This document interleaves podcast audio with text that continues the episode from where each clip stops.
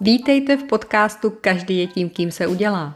Společenském podcastu plném tipů a inspirace, jak se chovat a reagovat v konkrétních situacích.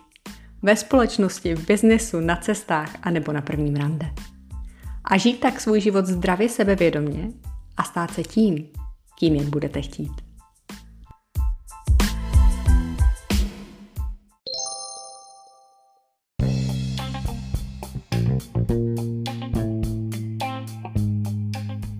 Tím, jak působíme na své okolí, nás jednoduše definuje.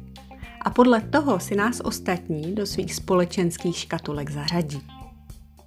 Často se setkávám s tím, že nervozita z nového prostředí, lidí, které vidíme úplně poprvé, a přehnaná snaha do nového prostředí rychle zapadnout, vytváří situace, ve kterých se chováme tak, že společenské body spíš ztrácíme, než získáváme. Dala jsem tady dohromady pět společenských zlozvyků, kterých se raději lépe zbavit. A těmi jsou. Za prvé, zbrklé podávání ruky. Tento společenský zlozvyk mají hlavně muži. Kdybych měla napočítat, kolik mužů mi za poslední dva měsíce podalo ruku jako první, prsty mých obou rukou by mi nestačily. Příště se tedy při představování nejdříve soustřeďte na oční kontakt a lehký úsměv. Když se k někomu, koho sotva znáte, budete řítit ze dvou metrů s nataženou pravicí, společenské body tím rozhodně nezískáte. A může se také stát, že podání ruky druhé strany zůstane bez reakce. A vám pak nezbude nic jiného, než to s klidem ustát. Za druhé, okamžité nabízení tykání. Dnešní multikulty doba k okamžitému tykání přímo nahrává. Ale nesmíme zapomínat, že středoevropský společenský rybníček má vykání pořád za společenskou normu.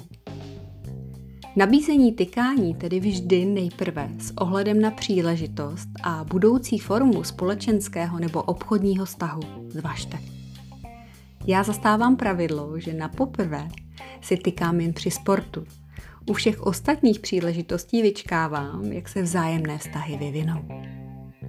Za třetí, mluvení jen o sobě. O sobě mluvíme hlavně ze dvou důvodů. První z nich je ten, že jsme nervózní a bojíme se, aby nenastalo trapné ticho.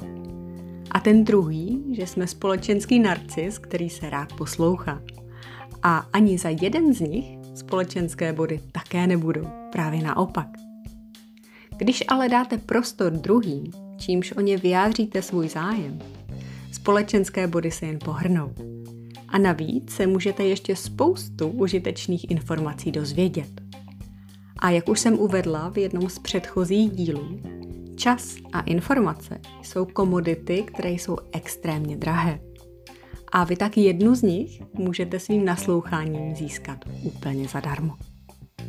Za čtvrté, přijímání rychlých soudů. Mít po každé a na všechno svůj názor není zcela moudré.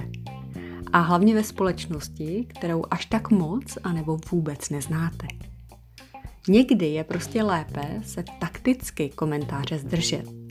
A nebo v případě přímé otázky, co vy na to, s nadsázkou a úsměvem odpovědět, já se s dovolením komentáře zdržím a převedete hovor jinam.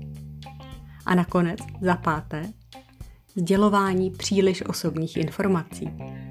Sdělování z příliš osobních informací ve společnosti lidí, které až tak moc anebo vůbec neznáte, vám může více uškodit než prospět.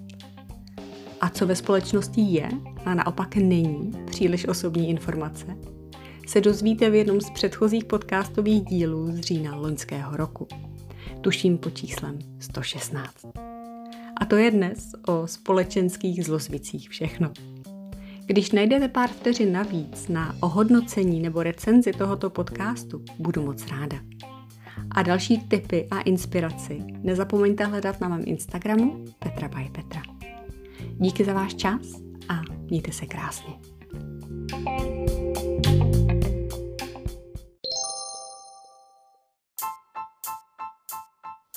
Nacházíte-li v tomto podcastu inspiraci a motivuje vás, sdílejte prosím jeho odkaz dál.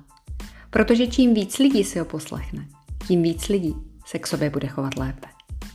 A jelikož má každý díl své téma a jejich počet už překročil stovku, je tedy z čeho vybírat.